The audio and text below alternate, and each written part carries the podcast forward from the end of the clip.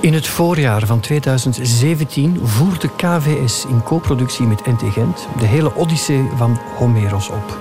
Meer dan 12.000 verzen. U hoort het goed, in een gloednieuwe vertaling van Patrick Lateur. Gebracht door 30 acteurs. Goed voor meer dan 26 uur theater. De voorstelling ging in première in KVS in Brussel en was te zien daarna in Groningen, Rotterdam, Antwerpen en Gent. Het epische verhaal, dat bijna 3000 jaar oud is, werd voor het eerst volledig opgevoerd in het Nederlands. Dit titanenwerk door al die fantastische acteurs willen wij nu met iedereen delen. Ook met u, die er misschien niet bij kon zijn. Daarom dus deze podcast. Week na week zult u hier een nieuwe zang kunnen herbeluisteren, waar en wanneer u daar zin in heeft. Zang 10, Kirke. Zang 10 bestaat uit drie grote delen. In het begin de magische wereld en de verhalen van op zee, met de god van de winden Aiolos, die er wel een bijzonder vreemd gezinsleven op nahoudt. Hij geeft Odysseus een zak mee waarin alle winden zitten opgesloten. En dan brengt het verhaal ons bij Kirke, de tovenares die de vrienden van Odysseus omtovert tot varkens. Terwijl Eurylochos doodsbang wil vertrekken, toont Odysseus opnieuw zijn heldhaftige kant. Hij gaat tot bij Kirke en krijgt steun van Hermes, die hem een kruid schenkt om de charmes van Kirke te weerstaan. Onvergetelijk is de beschrijving van Kirke's paleis en bed. Luister goed naar al de verborgen en minder verborgen erotiek in deze tiende zang. U verteld of gezongen door Tom Ternest.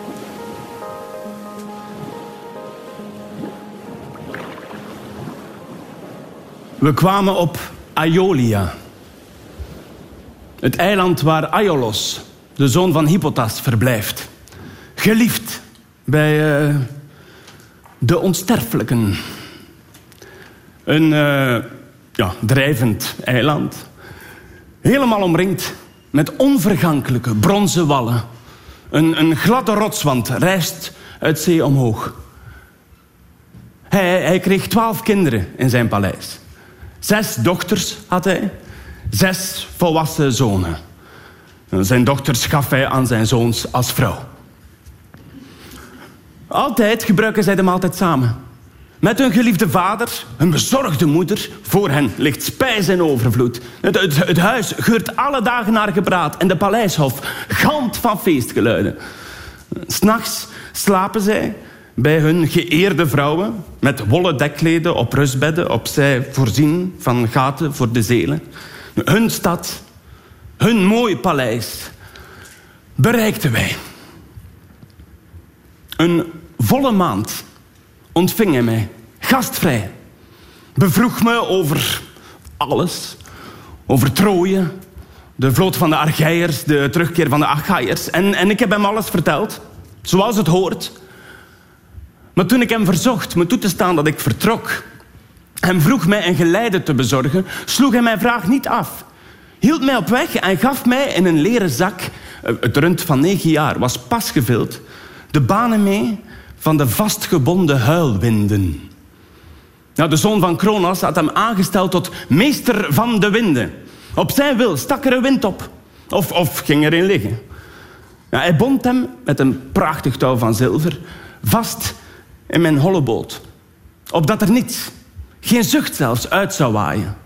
Voor mij uit zond hij de adem van de westenwind, die schepen en bemanning voort moest voeren. Ja, maar dat, uh, dat zou hij niet in vervulling brengen. Door eigen dwaasheid gingen wij verloren. We zeilden negen dagen, dag en nacht. En op de tiende dag doemde zowaar de vaderlandse grond op. Ja, zo dicht genaderd was ons schip, dat wij er mensen bemerkten die hun vuren onderhielden. Ja, een, een, een zoete slaap bedwong mij. Ik was moe, want al die tijd hanteerde ik de zeilschot en gaf hem aan geen ander van mijn makkers om, sneller in ons vaderland te komen. Maar mijn vrienden sloegen aan het praten. Zeiden elkaar dat ik geschenken naar mijn huis meebracht. Van Aiolos, de trotse zoon van Hippotas. Giften van goud en zilver. El keek naar zijn buur en zei tot hem... Ontstellend. Ontstellend hoe die man geliefd, geëerd is bij alle mensen in wie land en stad hij komt. Veel mooie kostbaarheden. Buiten rooien voert hij mee.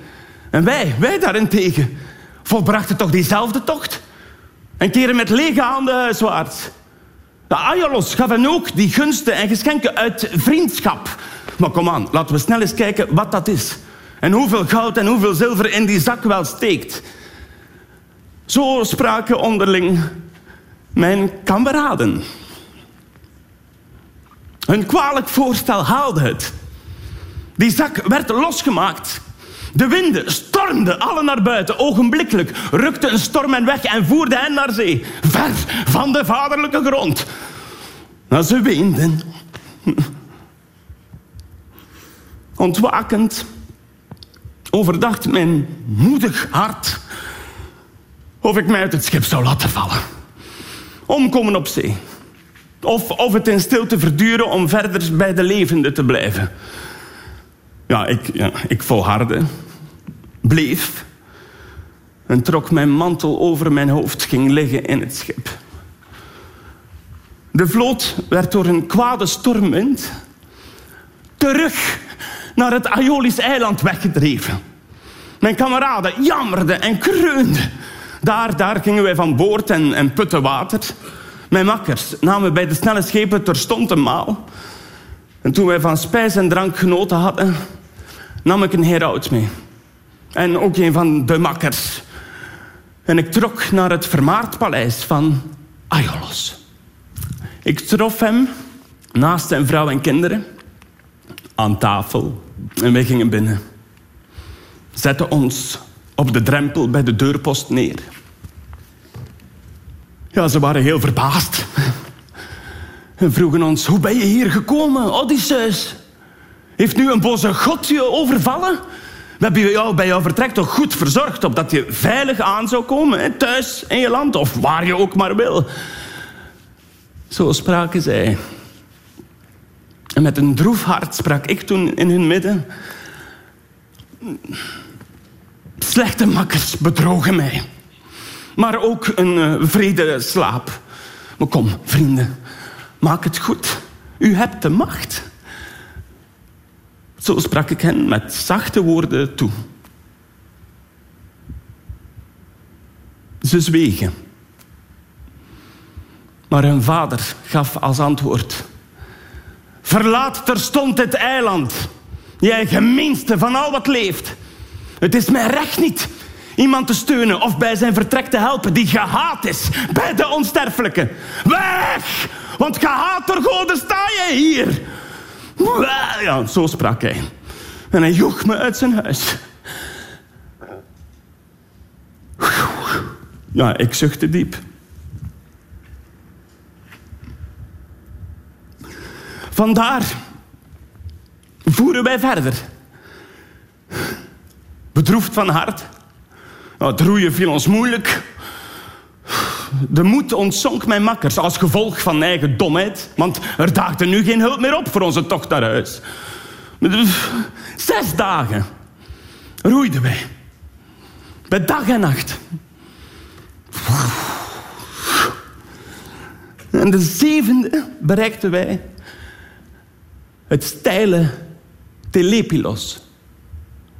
Der Laistrigone, burcht van Lamos, waar de herders elkaar groeten terwijl de een zijn kudde naar binnen brengt, de ander zijn vee naar buiten drijft. Ja, een dubbel loon verdient men daar als men niet slaapt. Ja, het ene als hoeder van de koeien, de rest door blanke schapen te gaan weiden. Oh, hoe dicht bijeen. Het pad van dag en nacht. We voeren daar de mooie haven binnen. Rondom verrijst ononderbroken stijl een rots waarvan twee klippen links en rechts naar bij de toegang naar elkaar toelopen. De, de havenmond is dus een, een smalle doorgang. De, de schepen met gekromde stevens worden door alle in de haven aangestuurd en aan haar holte dicht bijeengemeerd. Want nooit, nooit verhieven zich daar golven. Groot, nog klein, rond ons. Alleen een, een blanke spiegel. Ja. Ikzelf, als enige, hield mijn zwarte schip buiten de haven. En vlakbij een landtong. Ja, ik, ik bond de touwen aan een rotspunt vast om dan te klauteren tussen de rotsen en op een hoge uitkijk te staan. Vandaar zag ik geen teken van mens of dier. En we zagen enkel rook die van het land opsteeg. Ik koos twee van mijn kameraden en zond hen op pad om te ontdekken welk volk daar leefde van het brood op aarde. ik liet een derde meegaan als heraut. Ze gingen dus van boord en volgden toen een effe weg, waarlangs men naar de stad met wagens hout bracht uit de hoge bergen. Nabij de stad ontmoetten zij een meisje dat water haalde. De robuuste dochter van vorst Antifatis, de Leistrigoon. Ze liep de weg af naar de klare bron Artakia, waaruit doorgaans water geput werd voor de stad. Mijn mannen gingen bij haar staan. Spraken haar toen aan en vroegen wie daar de vorst was en ook van welk volk. Ze wees terstond haar vaders hoog paleis aan. Toen zij dat prachtig huis betraden, vonden ze daar zijn vrouw. Hoogrijzend als een bergtop. En bij haar aanblik stonden zij verbijsterd. Ja, zij riep aanstonds haar roemrijke uh, echtgenoot Antifates uit vergadering, die op ellendig onheil was bedacht. Onmiddellijk greep hij een van de makkers en bereidde hem als maal. De twee snelden vlug weg. Vluchtend bereikten zij de vloot, maar hij, hij liet door de stad een schreeuw weergalmen. Ja. De, sterke luistergonen hoorden dat.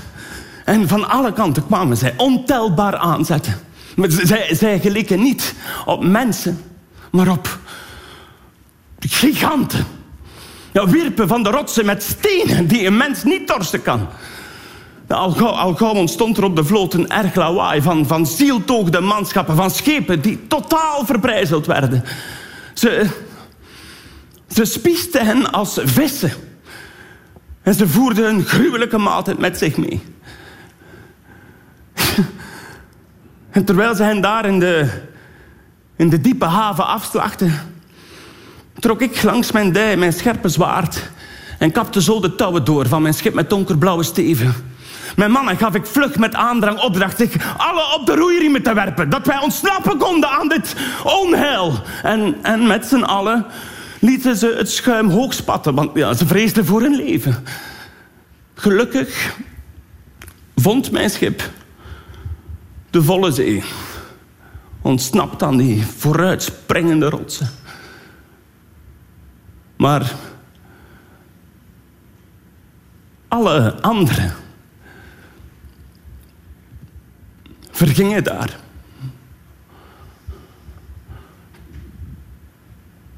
Vandaar voeren wij verder. Bedroefd van hart om het verlies van goede kameraden. Maar blij omdat we zelf de dood ontkwamen. En we kwamen op Ayaya aan. Ayaya. Maar de angstwekkende godin, die spreekt als mensen. Kirke, met de mooie lokken. De volle zus van onheilsman Aetes. Ja, ze stammen beide af van Helios, die stervelingen licht geeft. En hun moeder per se, door Okeanos verwekt. Nu, we voeren daar in stilte naar de kust. Ons schip liep, liep in geleide van een god de haven binnen. Veilig voor de schepen. We gingen daar van boord. Ja, lagen toen ten prooi aan, aan pijn en aan vermoeidheid. Twee dagen en twee nachten achterin. Maar toen de dageraad met mooie lokken de derde dag deed aanbreken, nam ik mijn speer en mijn scherp zwaard. En van het schip beklom ik snel een uitkijk om te zien of ik, er, of ik er werk van mensen kon ontwaren. Misschien een stem kon horen. Dus ik klom tussen de rotsen naar een hoge uitkijk. Vanuit die aarde met haar brede banen zag ik, daar staande, door het eikenbos en dichte kreupelhout, rook kringelen. Boven de plek waar Kirkis huis moest staan. Ja, toen, uh, toen overwoog ik diep in, in hart en geest of ik, of ik erheen zou gaan om te verkennen. Dat ik er toch die, die rook zag bij nader inzien leek me dit het beste. Eerst naar het zeestrand en het snelle schip terug te gaan. Mijn, makkers eten te geven en hen dan op verkenning uit te sturen. Ik was mijn schip met gekromde stevens al dicht genaderd. En mijn godheid kreeg toen medelijden met mijn eenzaamheid. Hij zond mij op mijn pad een machtig hert met hoog gewei. Ja, dat in het bos zijn weiland verliet en naar een beek kwam om te drinken. Het, dier werd door het geweld der zon gekweld. Het kwam uit het bos gestapt. Ik, ik trof het in zijn rug. Recht in de ruggengraat. Mijn bronzen lanspunt drong er dwars doorheen. Het hert viel kermend in het stof. Zijn leven vloot weg. Ik plantte toen mijn voet erop, trok mijn speer weer uit de wond. Liet de speer dan liggen op de grond en trok wat twijgen af en wilgetakken. Vlocht ze ineen tot een heel stevig touw, een vadem lang, en bond daarmee de poten bijeen van het reusachtige beest. Ik, ik droeg het op mijn rug, leunend op mijn lans. Tot mijn schouder dragen met één hand, dat ging echt niet. Geweldig was dat beest. Ja, zo, zo stapte ik terug naar het zwarte schip, wierp het dier vlak voor het schip neer op de grond. Ik stapte naar mijn makkers en wekte hen met vriendelijke woorden één voor één. Mijn vrienden, ondanks onze droefenis dalen wij nog niet af in Hades huis, aleer de dag aanbreekt die het lot bepaalde. Kom aan, zolang er in ons snelle schip spijs en drank is, denken wij aan eten. En laten wij ons niet door honger kwellen. Zo sprak ik. En mijn gezellen volgden vlug mijn woorden op, wierpen de dekens af en keken vol verbazing naar het hert. Daar, liggend op het strand, der eindeloze zee. Ja, geweldig beest. Hun ogen gaven zij de kost. Ze waste zich daarna de handen en een feestelijke dis werd bereid. Zo zaten wij. Mm. De hele verdere dag de maaltijd te gebruiken. Heel veel vlees en zoete wijn, totdat de zon verdween. De zon ging onder en de schemer viel. Wij, wij sliepen bij de branding van de zee. De dageraad met roze vingers rees vroeg in de morgen op ik riep mijn makkers bijeen en sprak hen allen toe als volgt. Mijn vrienden, luister ondanks tegenspoed naar wat ik zeg. We weten, kameraden, niet waar het westen of het oosten is. Niet waar de zon die licht geeft aan mensen verdwijnt onder de aarde of weer opkomt. We, we moeten snel bekijken of er nog een uitweg is. Maar ik denk, er is er geen. Nee, ik klom tussen de rotsen naar een uitkijk, bekeek het eiland dat als met een krans omgeven is door zeeën zonder einde. Maar het eiland zelf ligt laag. En in het midden zagen mijn ogen door het eikenbos en dichte kreupelhout rook kringelen. Zo sprak ik. Maar van binnen brak een hart. Bij de gedachte aan de antifatis. En wat die Lystrigonen had gedaan. De gewelddadigheid van de cycloop die in zijn overmoed zijn vrienden ophad. Ze jammerde luid onder, onder, onder een stroom van tranen. Maar bij dat wenen hadden zij geen baat. Ik telde en verdeelde al mijn makkers voorzien van sterke scheenplaatsen in twee groepen en gaf aan elke groep een leider mee. Ik nam de eerste groep. Eurylochos, de godgelijke, was de tweede leider. Ja, de, de steentjes voor de loting schudden we vlug in een bronzen helm. Dat van de vierde Eurylochos sprong er als eerste uit. Ja, hij, ging meteen op weg. Gevolgd door 22 kameraden. Wenend. En wij bleven daar achter. Jammerend. En ze gingen door het kreupelhout. En vonden in een bergkloof Kirkis huis. Gebouwd van, van gladde stenen. Op, op een plek die was beschut. Er liepen leeuwen rond. En bergwolven. Door Kirke zelf betoverd, want ze gaf een verderfelijke kruiden. Maar ze vielen hen niet aan. Stonden op. En kwispelden hen toe met, met lange staarten. Zoals wanneer de honden rond hun meester die van een feest weerkeert kwispelstaarten. Want altijd brengt hij hapjes mee voor hen, hè, om daar hun honger mee te kunnen stillen. Zo, zo, zo dus kwispelstaarten rondom hen. Die leeuwen en de wolven met sterke klauwen. Een angst beving mijn makkers bij het zien van die verschrikkelijke monsterdieren. Ze bleven voor de poort van de godin met mooie lokken staan en hoorde Kirke daarbinnen zingen met mooie zangstem. Terwijl ze heen en weer liep voor een groot en duurzaam weefstuk.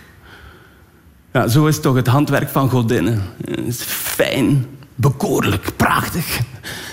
Politis, aanvoerder van mannen, mij dierbaarst onder mijn makkers en het meest getrouw, nam in hun midden eerst het woord. Vrienden, daarbinnen loopt iemand heen en weer voor een getouw. Met mooie zangstem. De hele bodem echoot daar. Het is een godin. Of een sterfelijke vrouw. Kom aan, we, we moeten snel ons laten horen. Zo sprak hij. En ze schreeuwde. Riep haar. De, de schitterende deuren gingen open. Zij kwam terstond naar buiten nodigde hen uit. En in hun onverstand gingen alle met haar mee. Rilogos bleef achter, want hij, hij, hij vermoedde er een list. Ze leidde hen naar binnen, liet hen zitten op zetels en leunstoelen. En ze mengde voor hen in, in wijn uit Pramnos uh, uh, gerstmeel, kaas, gele honing. En met dat drankje vermengden ze ook schadelijke kruiden. Opdat zij helemaal hun vaderland vergeten zouden. Ze gaf het hen. Zij dronken alles uit. Aanstonds sloeg ze met haar staf op hen en sloot hen op in varkenshokken. Daar kregen zij de, de vorm van zwijnen. Borstels, stem, gestalte. Ja, maar hun geest bleef onveranderd, als voorheen. Zo, zo werden zij vol tranen opgesloten. Voor, hen wierp weer kirken, mast en eikels. Vruchten van de kornieboom om op te eten, want dat vreten ploeterende varkens steeds. Ja, Eurylochos liep spoedig naar het snel en donker schip terug om er van zijn makkers het, het nieuws te brengen van een bitter lot. Maar niet, niet één woord kon hij uitbrengen. Hoe graag hij dat ook wou. Getroffen in zijn hart door, door groot verdriet. Zijn, zijn ogen vulden zich met tranen. Droefheid overmande hem. Toen wij hem vol verbazing ondervroegen, vertelde hij het onheil van zijn makkers. Op, op uw bevel. Roemrijke Odysseus gingen wij door het kreupelhout en vonden een groot huis op een plek die was beschut, gebouwd van gladde stenen. Daarbinnen liep iemand heen en weer met mooie zangstem, uh, zong en, en, en uh, voor een getouw en, en uh, een godheid of een sterfelijke vrouw.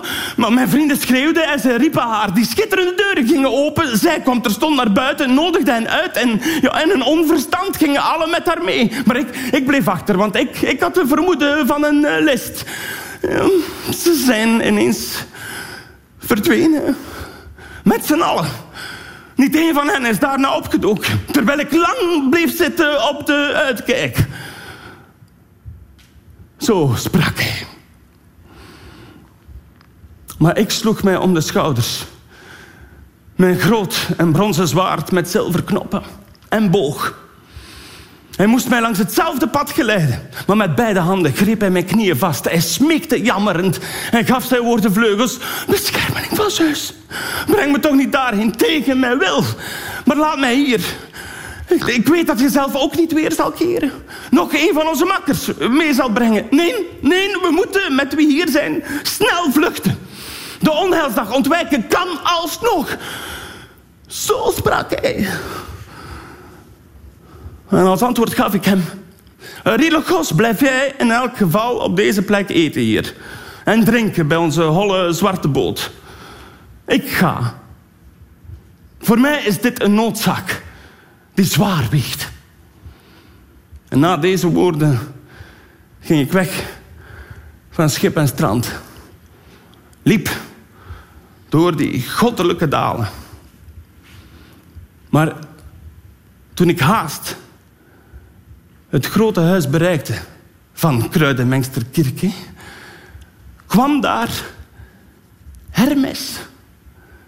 God met gouden staf, mij tegemoet, nog op mijn weg naar haar verblijf. Ja, hij, hij, had het, het aanzien van een, van een jonge man. Het dons pas om de kin. Zijn jeugdigheid, één charme. Ja, hij, hij, hij vatte me daar innig bij de hand. En, en zo verwoordde hij wat hij toen dacht. Waarheen gaat u toch? Ongelukkige. Alleen over de hoogte. Onbekend met deze streek. Uw uh, vrienden. Opgesloten in Kirkes woning. Zitten daar als varkens. In hokken, achter de grens. Bent u hierheen gekomen om hen te bevrijden? Ja, ik zeg u, u komt zelf niet meer terug. U zou daar blijven, bij de anderen. Maar goed, goed. Ik zal u voor het kwaad behoeden. U redden. Hier, ga met dit krachtig kruid naar Kirkes huis. Het zal de onheilsdag afweren van uw hoofd. En ik vertel u al Kirkes listige bedoelingen. Voor u zal zij een, een mengdrankje bereiden. Een toverkruid in dat goedje doen. Maar uw betoveren zal haar niet lukken. Want het kruid dat ik u geven zal, zal dat beletten. Ook de rest, ook de rest vertel ik. Wanneer zij, Kirke, met haar lange staf u aanraakt, trek dan het scherpe zwaard van langs uw dij en storm op Kirke af, als wilt u haar vermoorden. De, de vol van angst zal zij u dan vragen het bed met haar te delen. Hm? Dan mag u het bed van de godin niet langer afslaan. Hè? Opdat zij zo uw kameraden loslaat en ook uzelf als gast verzorging biedt. Hm? Maar vraag haar wel een dure eed te zweren. De gelukzalige moet dan plechtig beloven dat zij tegen u persoonlijk geen ander onheilspellend plan beraamt. En wanneer zij uw gans heeft uh, ontbloot, u niet uw, uw moed en uw uh, viriliteit ontneemt. Zo sprak de Argosdoder en gaf mij het kruid. Hij, hij, had het uit de grond getrokken en wees me op zijn, op zijn heimelijke werking. De wortel zwart. De bloesem wit als melk. Ja, vergolden heet het molie. Moeilijk uit te graven voor de sterfelijke mensen. Ja, vergoden is niks onmogelijk. Daarna, daarna ging Hermes naar de machtige Olympos en verliet het bosrijk eiland. Maar ik, ik begaf mij naar Kirkis huis.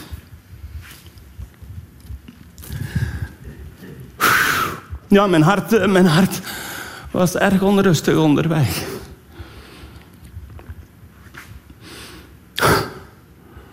Ik ging er voor de poort van de godin met gouden lokken staan.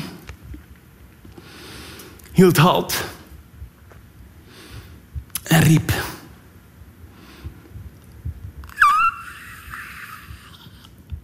Ja, mijn stem drong tot de goddelijke door. De, de schitterende deuren gingen open. Zij. Zij. Oh. Zij kwam terstond naar buiten. Nodigde mij uit.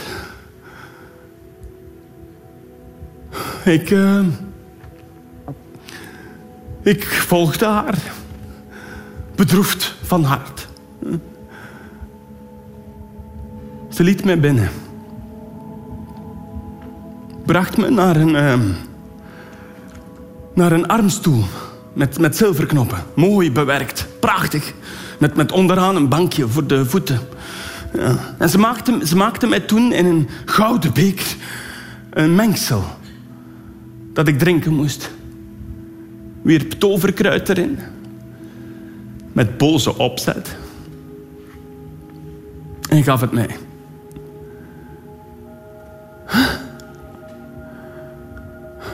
Ik dronk het uit. Werd niet betoverd. Daarop sloeg ze met haar staf op mij. En ze verwoordde wat ze toen dacht. Vooruit nu, naar het varkenskot. En leg je daar maar bij je kameraden neer. Zo sprak zij.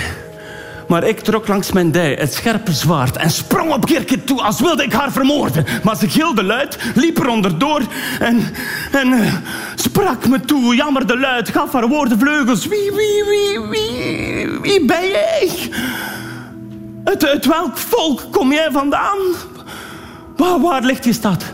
Waar woont je ouderpaar? Ik, ik, ik, uh, ik sta verbaasd. Ik, ja, ik gaf je dit toverkruid. Maar jij bent niet betoverd. Helemaal niet. Nog nooit heeft enig ander man dit kruid weerstaan. Zodra hij daarvan had gedronken en het voorbij de haag was van zijn tanden. Er huist in jou een energie die, die tover weerstaat. Jij bent warempel Odysseus. De man van vele list. Steeds voorspelde de Argosdoder, God met gouden staf, dat hij hier belanden zou op, op zijn tocht uit Troje met zijn snel en donker schip. Maar kom, steek je zwaard weer in de schede. En laten we, laten we beiden naar mijn bed gaan. Om, om elkaar weer te vertrouwen. Eén in slaap en liefde. Zo sprak zij. En als antwoord gaf ik haar.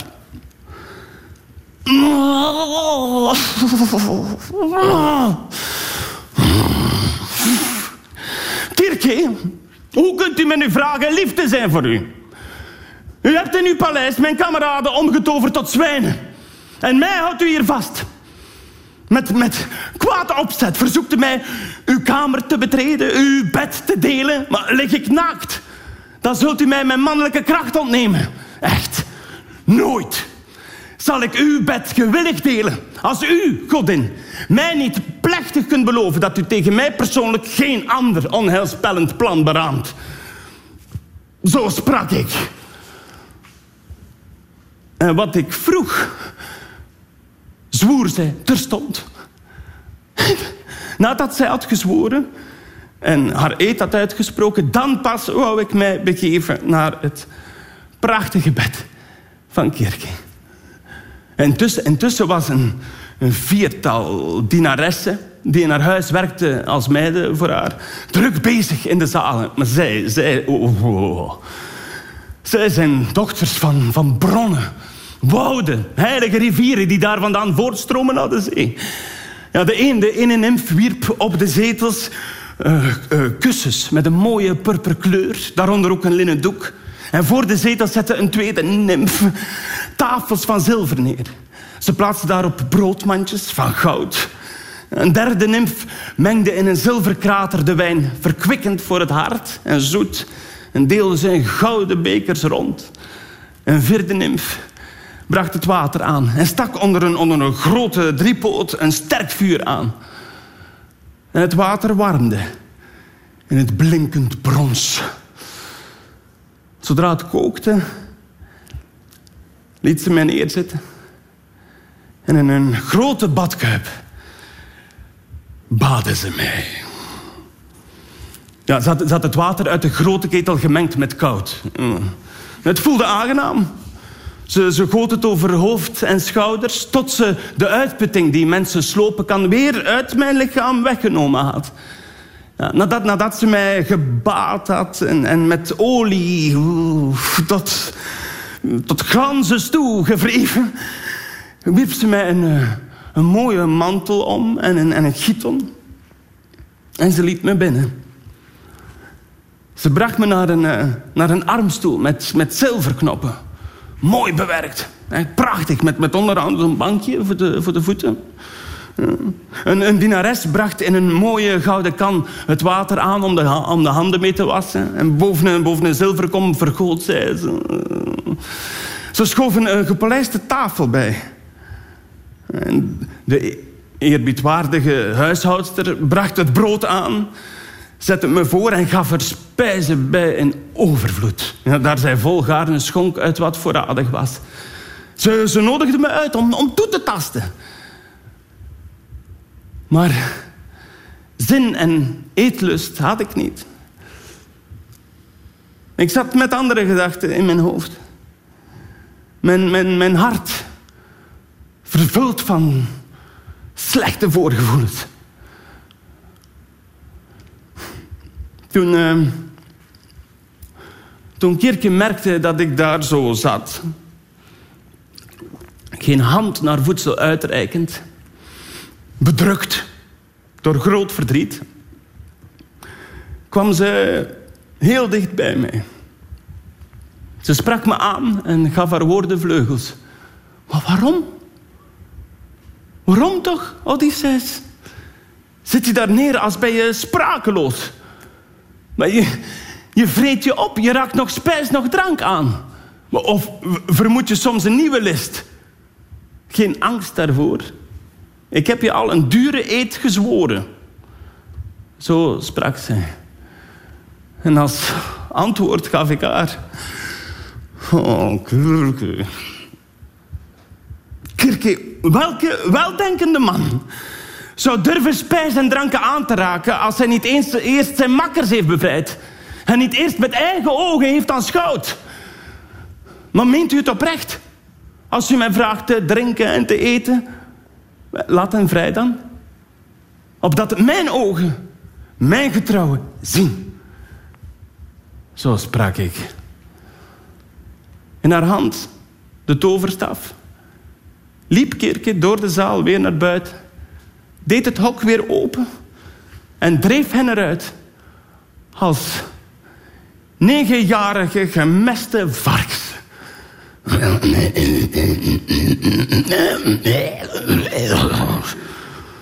Ze, ze, ze, ze kwamen tegenover haar te staan. En Kirke ging tussen hen door. Ze smeerde een ieder in met een nieuw toverkruid. En zo vielen van een varkenslijf de borstels. Die vroeger groeiden door verderfelijk kruiden, toegediend door hoogverheven kerk. En, en, en toen werden zij weer mannen. Ja, jonger dan voorheen. Veel, veel schoner, ay, groter om te zien. En ze herkende mij. Ja, elk drukte mij de hand en, en iedereen wou jammeren. Echt afgrijselijk, weer klonk het hele huis. De God, zelfs de godin voelde nu medelijden. De stralende onder de godinnen kwam bij me staan en sprak mij aan als volgt. Beschermeling van Zeus, zoon van Laertes, jij, vindingrijke Odysseus, ga jij nu eerst naar het zeestrand en je snelle schip. Ja, voor alles moet je eerst je schip aan land gaan trekken. Berg dan al wat je bezit en heel de scheepstuigage in een grot en kom dan terug met al je trouwe makkers. Zo sprak zij. En mijn trotse hart gaf toe. Ik ging weer naar het zeestrand en mijn snelle schip. Mijn trouwe vrienden trof ik er aan boord. Onder een stroom van tranen. Deerlijk klagend. zoals, zoals de kalveren die op het veld verblijven, alle samen huppelen rondom de kudde koeien die weer stalwaarts gaan als ze goed verzadigd zijn van gras. Eh, omheiningen weerhouden hij niet meer. Ze loeien luid en lopen rond de moeders. Zo, zo dromden ook mijn kameraden zich wenend rond mij, zodra hun ogen mij bemerkten. Het, het leek alsof ze kwamen in hun land. Een geboortestad op Ithaca vol rotsen waar ze geboren en getogen zijn. En ze jammerden luid gaven een woordenvleugels. Oh, bij, bij u terugkeer, lieveling van Zeus, zijn we zo blij. Als hadden wij ons land bereikt, ons vaderland.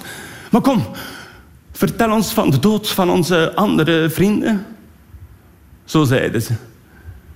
En ik sprak hen met vriendelijke woorden aan. Ja, voor alles moeten we eerst het schip op het droge trekken. Al ons bezit en heel de scheepstuigage opbergen in een grot. Kom, haast je allen om, om samen mij te volgen. Om je makkers in Kirkes goddelijke paleis te zien. Bij spijs en drank, ze hebben er volop. Zo sprak ik. En mijn gezellen volgden vlug mijn woorden op. Alleen, Rilachos wilde al zijn makkers tegenhouden. Hij sprak hen aan en gaf toen vleugels aan zijn woorden. Maar uh, ellendelingen, waarheen gaan wij nu? Waarom verlangen jullie naar dit onheil? Naar Kirkes goddelijke paleis te gaan, waar zij ieder van ons in zwijn of wolf of leeuw verandert. Om dan onder dwang ons haar groot huis te doen bewaken. Net, net zoals bij de cycloop. Toen onze vrienden in zijn veehof kwamen en met deze onverschrokken Odysseus. Zijn roekeloosheid was hun ondergang. Zo sprak hij. Maar ik overwoog van binnen. Of ik mijn zwaard met spitse punt zou trekken van mijn gespierde dij, ermee zijn hoofd zou afslaan en het op de grond toe vallen. Al was hij ook erg nauw verwant met mij. Van alle kanten echter, en met vriendelijke woorden hielden mijn makkers mij tegen. Beschermeling van Zeus, we laten hem wel hier. Als u dat vraagt, hij kan hier blijven. Hij moet ons schip bewaken. Maar breng ons nu maar naar Kirkis goddelijke paleis. Na deze woorden trokken zij weg van schip en zee. Rilochos bleef bij het holle schip echter niet achter. Hij volgde. Voor mijn felle uitval bang. Elios. Intussen, intussen, intussen baden Kirke in haar paleis liefdevol mijn andere gezellen. Ja, wreef hen in met olie tot glanzes toe en wierp hen wollen mantels om en giet ons. En we vonden alle aan een rijke dis in het paleis. Zodra zij elkaar bemerkten, van, van aangezicht tot aangezicht herkenden, weer klonk geween, gejammer, het huis weer gand. De, de stralende onder de godinnen kwam bij me staan en sprak me aan als volgt. Uh, beschermeling van Zeus, zoon van Laertes, jij vindingrijke Odysseus, laat nu dat heftig jammeren maar achterwege. Zelf weet ik ook hoeveel leed op zee die rijk aan vissen is jullie doorstonden. En hoeveel kwaad jullie werd gedaan door, door vijanden te land. Maar kom, neem wijn. Eet van de spijs, zodat jullie van binnen weer moed vatten Zoals jullie moeten waren toen jullie voor het eerst vertrokken uit Ithaca, je geboorteland vol rotsen. Want, want nu, nu zijn jullie ja, moe en moedeloos. Gedenken jullie steeds dat lastige dolen. Nooit, nooit kennen jullie die vreugde in het hart. Want jullie hebben echt wel veel geleden. Zo sprak zij. En ons trotse hart gaf toe.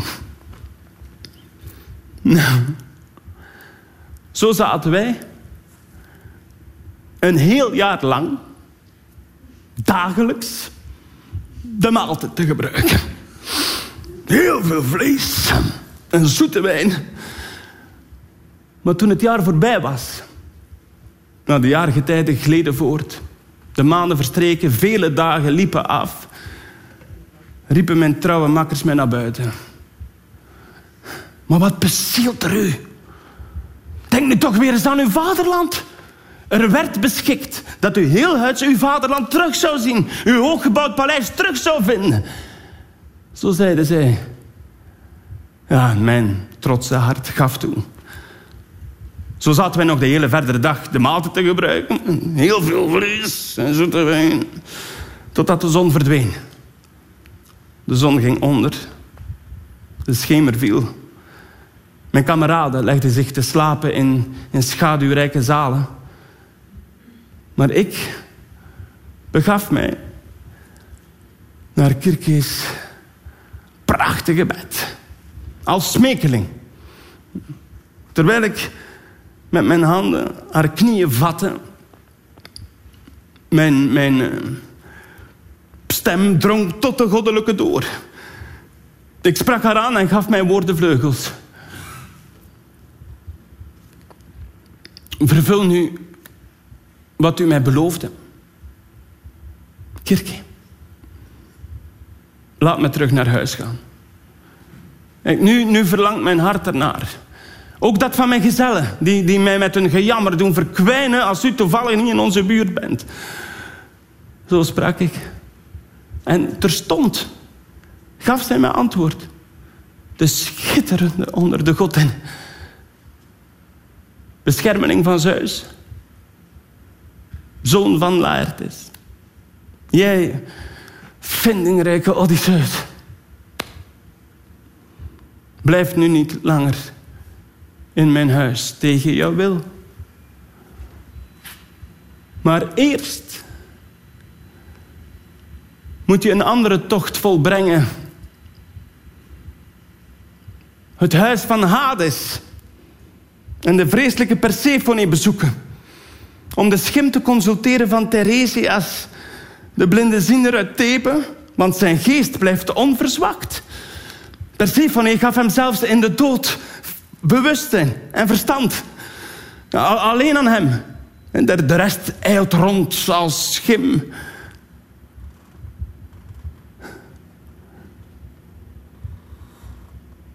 Zo sprak zij. En van binnen brak mijn hart. Ik, ik weende, neergezeten op het bed. Mijn, mijn hart verlangde niet meer voor te leven. Het zonlicht verder niet meer te aanschouwen. Toen ik genoeg geweend had, mij genoeg van smart had rondgewenteld, sprak ik haar aan met deze woorden en gaf haar antwoord. Wie, Kirke, zal mijn gids zijn op die tocht? Met een zwart schip kwam geen ooit in de Hades. Zo sprak ik. En terstond gaf zij mij antwoord. De schitterende onder de godin. Beschermeling van Zeus. Zoon van Laertes, jij vindingrijke Odysseus. Zit er nu toch niet mee in dat er een gids ontbreekt op jouw snel schip? Kom, richt nu die mast maar op. Ontplooi het witte zeil en neem maar plaats. De adem van de noorder zal het drijven. Maar heb je de Okeanos per schip gekruist, dan zie je daar een lage kust en de wouden van Persephone met, met hoge peppels. Wilgen die een vrucht verliezen. Daar, daar trek jij een schip aan land. Nabij de Okeanos met diepe kolken. Loop zelf dan naar het dompig huis van Hades. De Periflegiton en de Kokitos, een zijtak van het water van de Styx, monden daar in de Acheron. Je zal een steenrots zien. Nabij die samenvloeiing van beide stromen die luid donderen. Held nader tot die plek Dat is mijn wil. Graaf daar een vierkant. 1 L, een kuil, 1 L in het vierkant. Ja. Rondom de rand pleng je voor alle doden zoete wijn, honingdrank en als derde water. Strooi wit gerstenmeel erbovenop. De krachteloze hoofden der doden moet je lang en vurig smeken en beloven dat je thuis in je land, in Ithaca, een koe zal offeren. Onvruchtbaar, maar de beste die je hebt. De, de, de brandstapel royaal zal overladen en dat je voor Theresias alleen afzonderlijk een ram zal offeren. Gitzwart, uitmuntend boven al je schapen.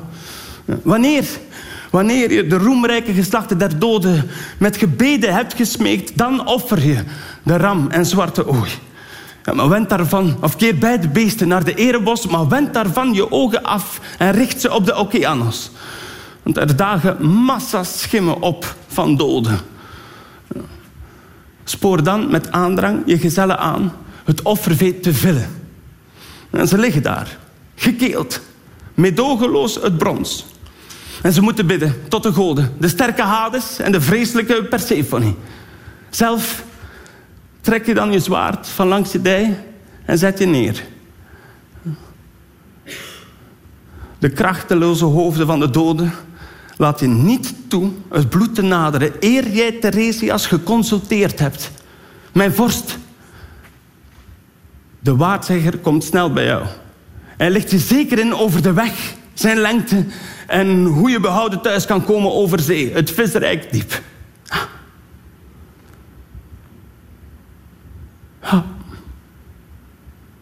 Zo sprak zij.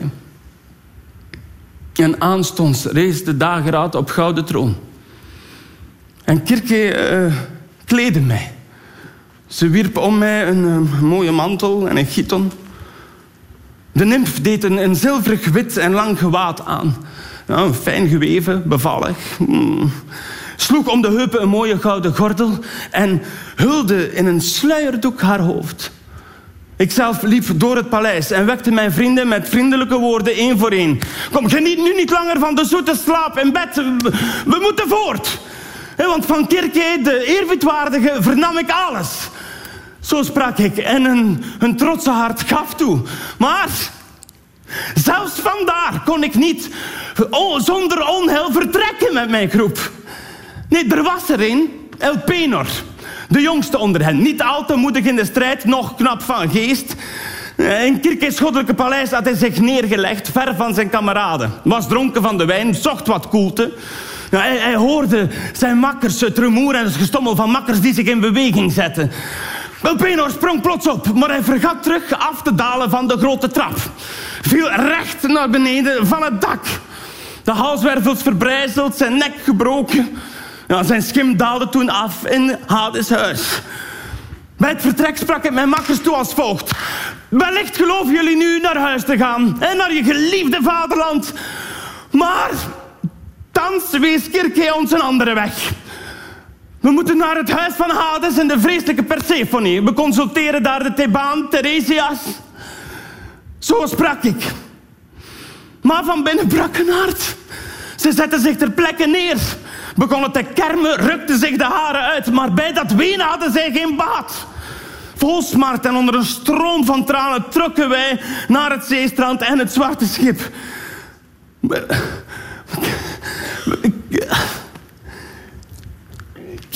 Kirke was daar al geweest. Ze had nabij het zwarte schip een zwarte ooi en ram gebonden. Na ons moeiteloos te zijn voorbijgegaan.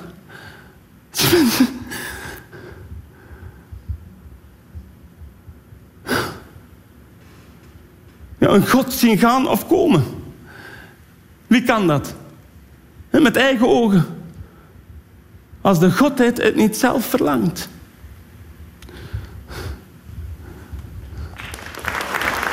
Deze podcast is een samenwerking van KVS, Radio 1, uitgeverij Atheneum Pollak en Van Gennep en vertaler Patrick Lateur.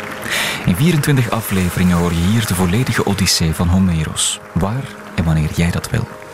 Meer informatie vind je ook via kvs.be en natuurlijk ook radio1.be.